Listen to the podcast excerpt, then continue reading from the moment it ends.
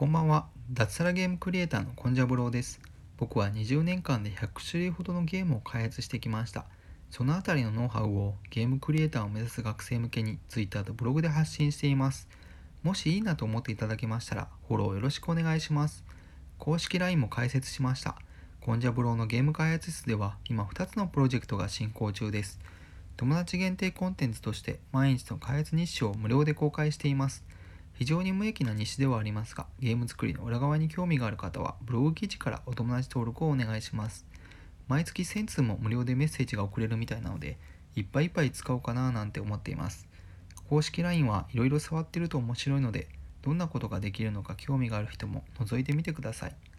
さて、今日もブログを更新しました。テーマは、プログラムの勉強、面白い例題です。プログラムの勉強って何から始めるの？と思っている人が多いと思います。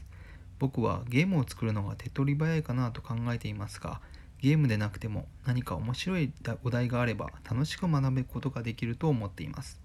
僕のブログでも検索キーワードを確認していると、フローチャート、例題、面白いというみっつのキーワードで調べられて、とても古い記事が見られたりしています。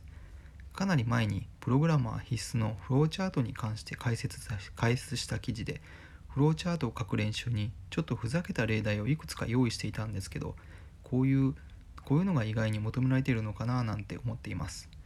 最初のちょっとしたアイデアを出すって意外に難しくて、スタート地点で進めないのはもったいないですよね。お手伝いの意味を込めて、今日の記事ではプログラミングを勉強する時の例題をいくつか考えて書いてみました。実現したい何かがあった方がプログラミング技術は勉強しやすいと思います。皆さんもちょっとした楽しい例題が思いついたら教えてください。どうせやるなら楽しく学びたいですよね。以上、差し当たり今思うことでした。私、コンジャブローはブログにて平日毎日よんせんじからろくせんじの記事を書いています。Twitter や公式 ライン もよろしくお願いします。何か挑戦したいなと思っている方はお気軽にフォローください。